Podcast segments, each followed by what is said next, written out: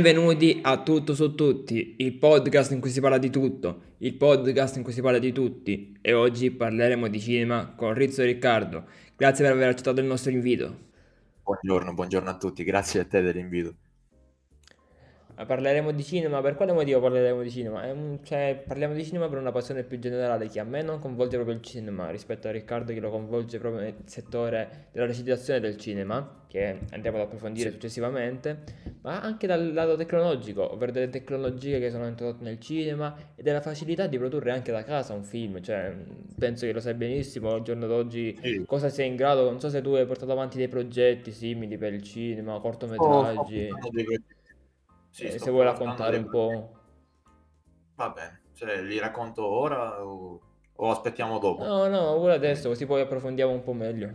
Eh sì, allora, sono, allora mi sono avvicinato a questo mondo da circa due annetti, eh, al mondo del cinema attraverso la recitazione. E adesso mi sto interessando anche ad altri ambiti come la sceneggiatura, la regia, la fotografia, e vari ambiti, tutti gli ambiti.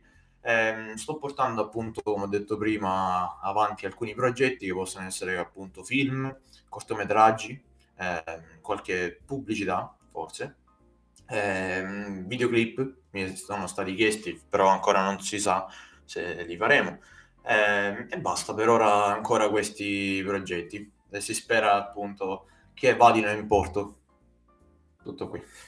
Eh sì, perché comunque quello che vada in porto è sempre una cosa fondamentale, perché per molti vorrebbe dire sì, è importante produrre, però dopo che ti ritrovi a lavorare, che ne so, 6, 7, 8, 9, 10 ore, 20 ore, e poi vedere un progetto e buttarlo nel cestino del computer, uno dice, cazzo, eh, c'è qualche problema? Sì, è vero, c'è un vantaggio molto grande, nel senso anche se butti un progetto, che in questo periodo della vita uno raccoglie tante informazioni utili nel sapere maneggiare i programmi di montaggio, editing, e non sempre è necessario avere un computer super potente, cioè alla fine è più un... Infatti, come spesso mi capita di dire, eh, ho sempre voluto fare dei mini progetti, dei mini cortometraggi proprio per fare esperienza, perché è tutta un'altra cosa fare esperienza sul campo rispetto al appunto studiare la tecnica, la teoria.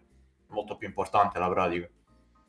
Sì, in questo settore sicuramente, cioè sarà importante la pratica e fare la color correction dei colori, dello sfondo però diciamo che la teoria ti fa capire i programmi perché non hai bisogno di un super computer, non serve tanta tecnologia intorno come ne ho io che non serve assolutamente a nulla, completamente a nulla non serve perché serve, poi si può montare anche da un telefono, l'importante è avere la passione di montare, anche registrare clip, cioè uno può registrare le clip con un telefono normale perché lo sappiamo benissimo io e te, ormai l'iPhone va in giro da tutte le parti, tutti hanno l'iPhone ma... Qualsiasi nessuno... telefono ha un'altissima qualità che anni fa si sognava, pure con le cineprese più professionali, si, si sognavano queste qualità. Assolutamente. Eh, sempre, tutti i giorni e tutte le ore, a portata di mano. E io anzi aggiungo che secondo me per la maggior parte delle persone va benissimo un telefono a 200 euro perché secondo me la maggior parte delle persone non sanno usare il 4K sugli iPhone. Esatto. Esatto. Io questo telefono ad esempio che è un iPhone 8 l'ho pagato 300 euro perché è ricondizionato e va benissimo. Quindi anche i telefoni ricondizionati, per esempio su One, che molti conoscono, per le pubblicità che ci hanno rotto le palle. Infatti, scusami se devo dirlo. Però a quanto pare ho visto dei miei amici che ce l'hanno e a quanto pare funziona. Quindi anche un telefono ricondizionato, perché no? Perché no? Ha una, con altissime qualità come iPhone X, iPhone 8, 7, hanno altissime qualità, altissime prestazioni anche. Così, assolutamente, considerando che io registro un telefono da 80 euro ormai, costa, costa anche di meno nuovo sul mercato, eppure faccio video di, con un colore migliore dei colori che fanno gli amici miei con l'iPhone, non perché il mio telefono sia superiore, ma perché lo so usare meglio rispetto a chi ha un iPhone e non lo sa proprio usare. Eh, quello appunto è l'importante è saperlo usare, non tanto quello che hai, ma quello che sai fare. Infatti tempo fa, per esempio, ho visto un video, era un professionista contro uno alle prime armi, con uno, quello alle prime armi, con una cinepresa da 20.000 euro, eh, mentre l'altro con una cinepresa da 100 euro. E nonostante ciò, quello con um, la cinepresa che valeva di meno ha fatto un lavoro migliore, ma perché l'esperienza ti porta a fare cose migliori. Assolutamente, penso di sapere anche a chi ti stai riferendo, forse ti riferisci a Roberto Ricotta, a un video suo. Probabile, sì, probabilmente. Probabilmente perché è anche un personaggio che, ragazzi, non vi prometto nulla, ma stiamo tenendo in contatto per introdurlo anche nel nostro podcast in un futuro, tra qualche mesetto. Quindi può darsi che lo sentiremo parlare anche lui e sentiremo proprio la sua esperienza in questo campo, in questa, diciamo, battaglia tra cineprese e smartphone.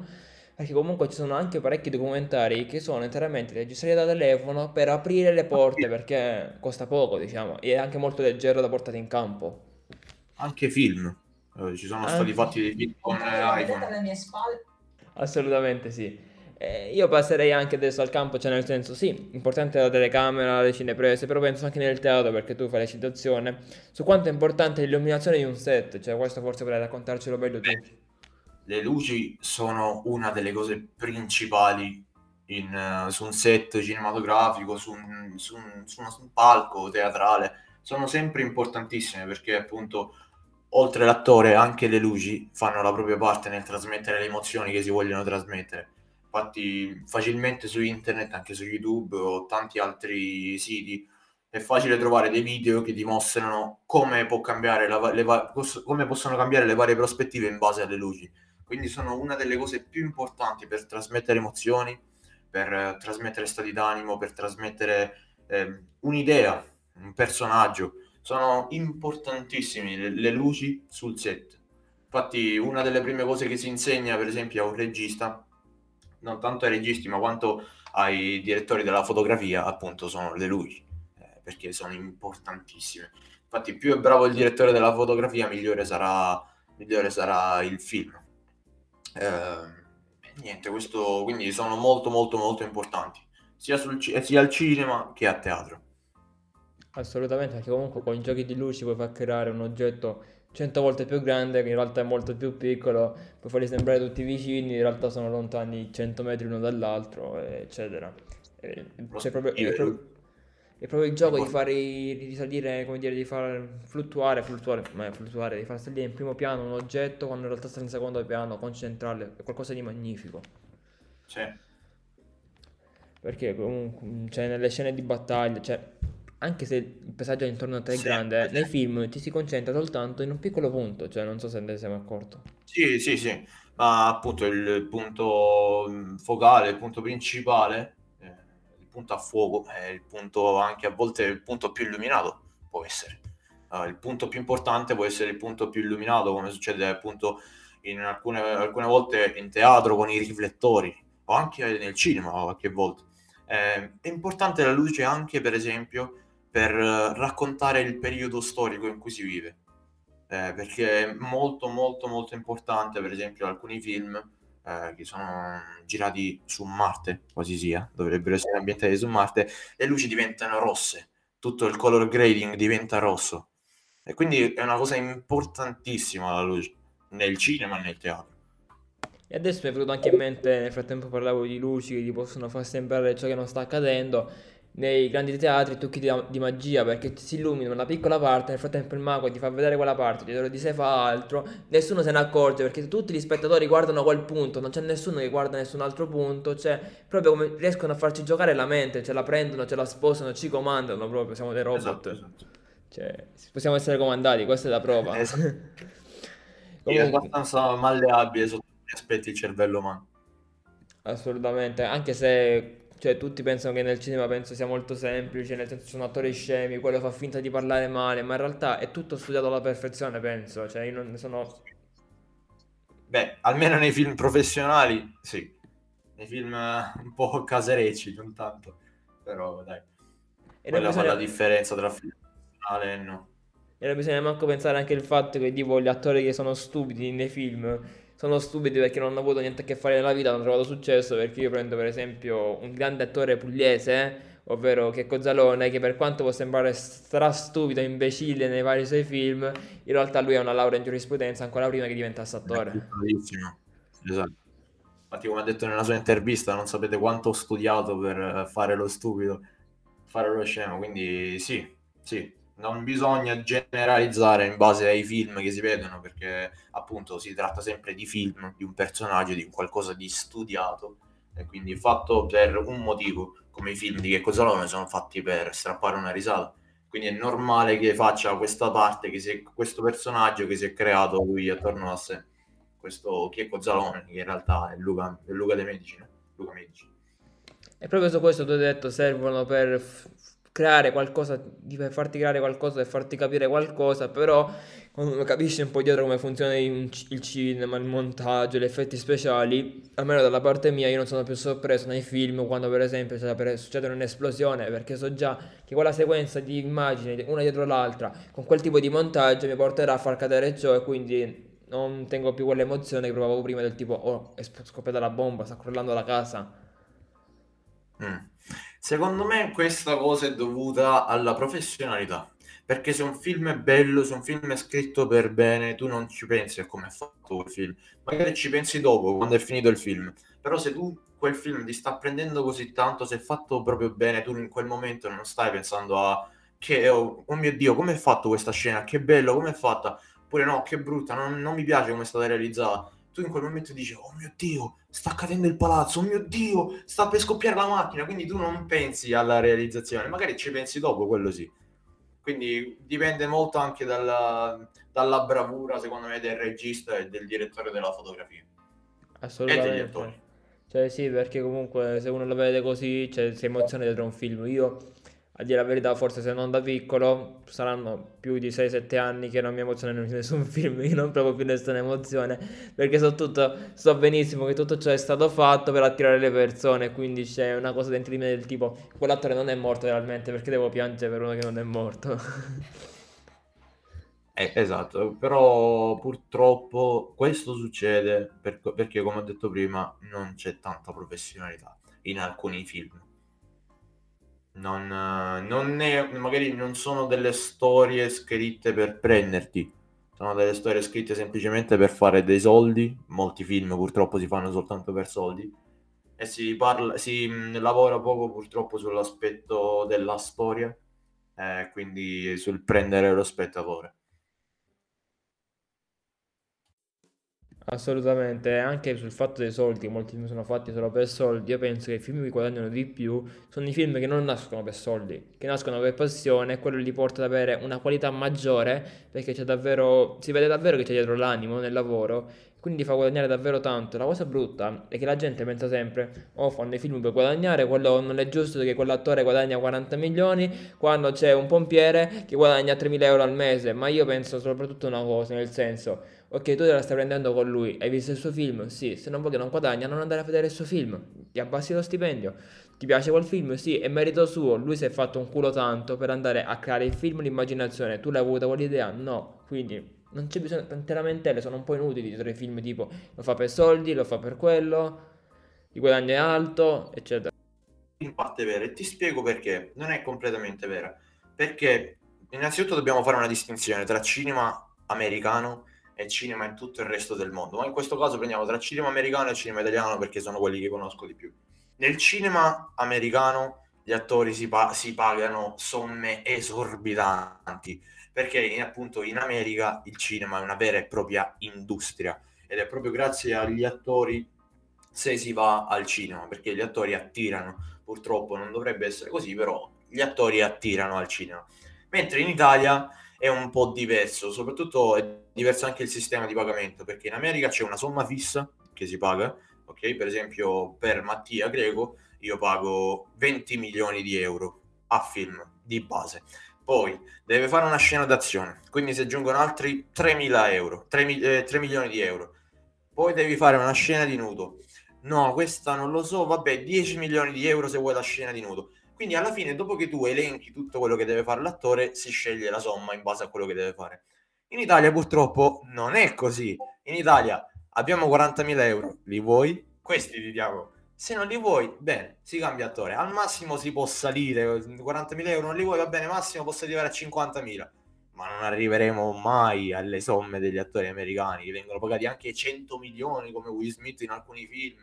Eh, cose proprio somme esorbitanti perché purtroppo in Italia ancora non c'è la cultura del, del cinema come un'industria, che sotto alcuni aspetti in realtà è ancora buono perché in Italia mantiene l'aspetto di cinema d'autore, cinema indie, cinema indipendente, poche, poco cinema di, di grandi case di produzione.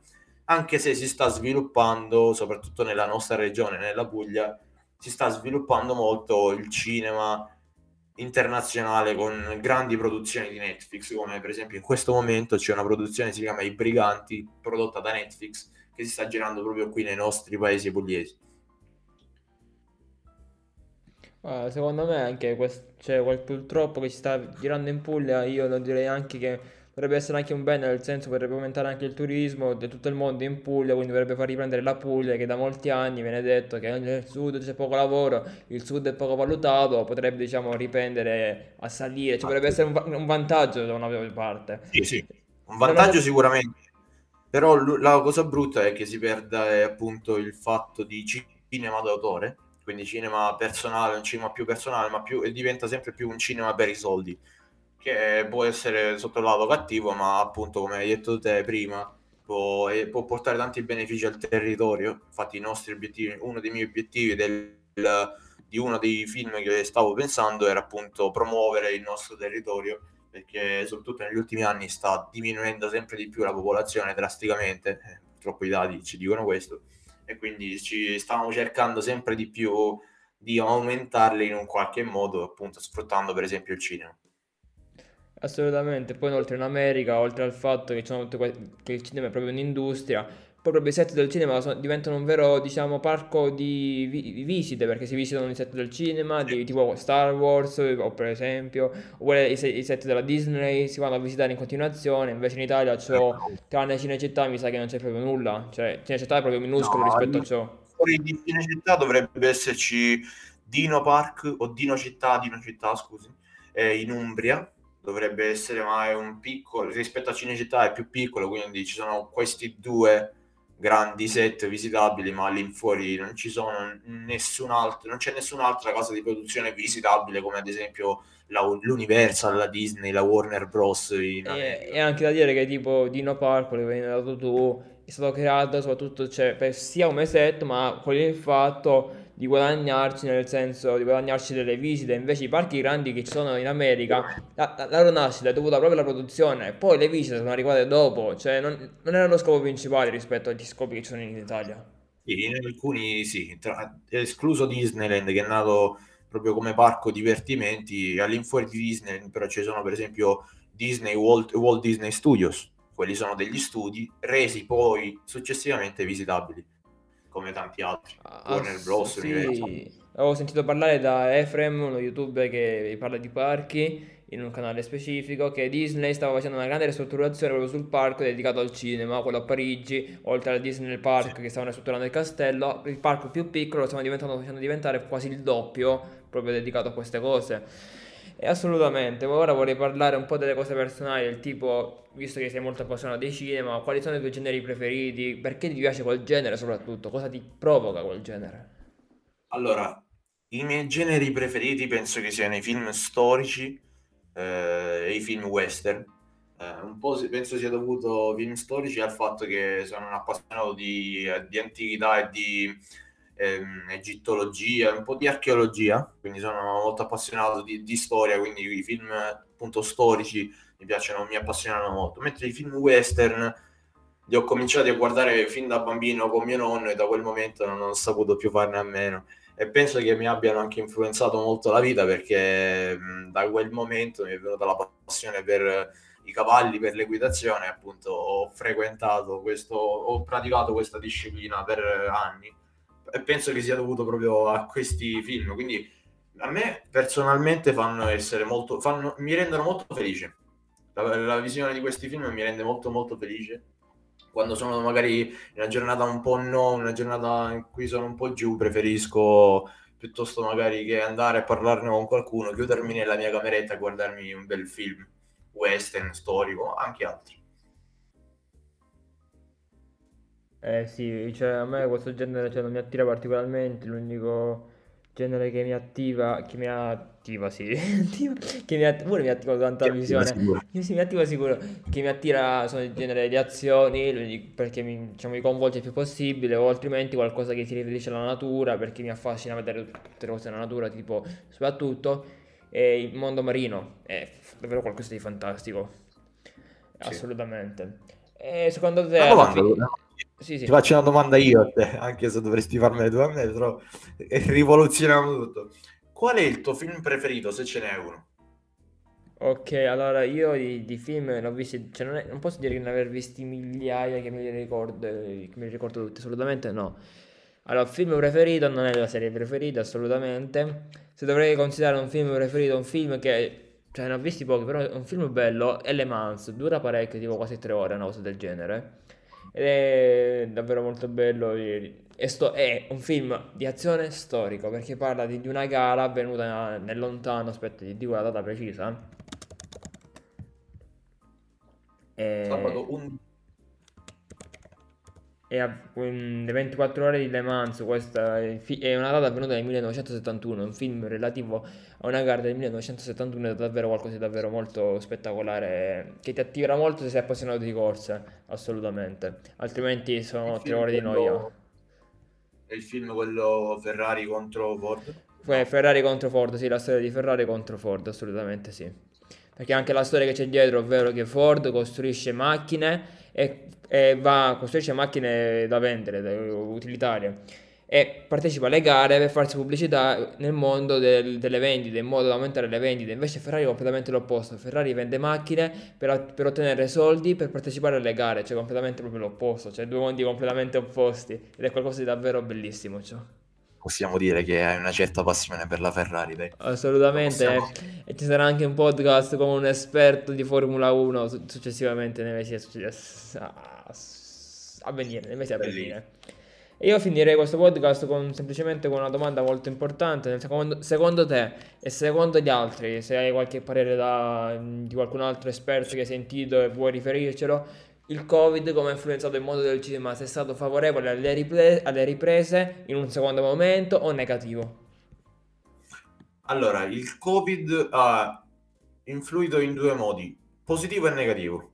Negativo perché appunto c'è stato, c'è stata sempre di più la decadenza dei cinema fisici, ok? Perché si stanno abbandonando sempre di più in questi ultimi anni, purtroppo il cinema fisico si sta abbandonando sempre di più, sempre meno gente va al cinema, però ha sviluppato sempre di più le case di produzione ehm, delle piattaforme streaming come Netflix, Amazon Prime, Disney Plus e quindi sviluppando sempre di più queste case di produzione che sono legate delle, di piattaforme streaming ha aumentato le produzioni cinematografiche.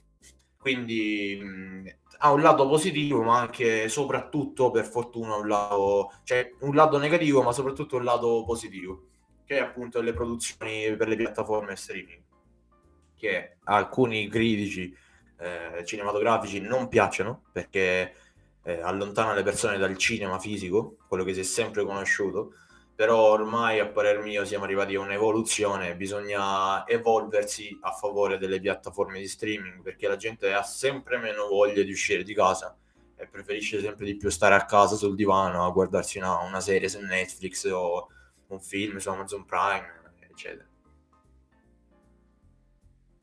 Sì, eh, questo ne sono d'accordo anch'io. E ciò può, essere- può andare anche di scolpa ai cinema, nel senso ormai la gente a casa, la maggior parte ha un televisore immenso, 80 pollici, 50, 60, e fa perdere il cinema, ciò fa perdere anche il gusto. È vero che a casa vedi un film in 4K, 120 Hz, può darsi 60 fps, qualcosa del genere. Poi vai un cinema un proiettore a 25 fps, perché i proiettori sono a 25 fps, e con qualità molto più bassa, però secondo me non è la qualità che ti fa dire questo film, oh wow, fa fantastico, ma è proprio l'effetto del cinema che ti coinvolge. Le sensazioni che si provano nel cinema non sono le stesse che si provano sul divano di casa. E Però, soprattutto, cioè, a casa stai comodo, non devi fare niente, non ti devi muovere, basta il telecomando, scegli il film che vuoi, lo blocchi quando vuoi, se devi andare in bagno, se devi andare a prendere qualcosa da mangiare, però le sensazioni del cinema non te le darà mai, a parer mio, il televisore a casa. E soprattutto un'altra cosa, io da grande appassionato di musica, le sensazioni dell'audio nel cinema non le avrai mai a casa, perché come sono configurate le casse al Ecco, cinema, a casa non le potrai mai configurare, perché o le stanze sono quadrate, o rettangolari, o con posizioni strane, la televisione sta, non sta al centro, ma sta all'angolo, quindi... Su quello è soprattutto l'audio che ti colpisce in un film, perché secondo me l'audio, i bassi che ti fanno entrare quel film dentro di te. Perché se l'audio è messo in maniera male, tu quel film non te lo goderai mai, secondo me. Soprattutto in alcuni film in cui l'audio è il 5.1 o 7.1, ora non ricordo, ci sono entrambi, sono l'audio in entrambi. immersivo, che ti sembra proprio di stare nel film. quando si spaventa per esempio il personaggio principale ti spaventa anche te perché si sente proprio tutti i rumori ed è bellissimo. Assolutamente, I, ba- i bassi che ti entrano ti fanno aumentare il battito del cuore, quello è provare emozioni, è quello che fa la differenza. Molti non, molti non lo sanno, molti sotto- sottovalutano la questione dell'audio, ma secondo me è quello che fa la differenza, è quello che se uno lo capisce ha vinto tutto.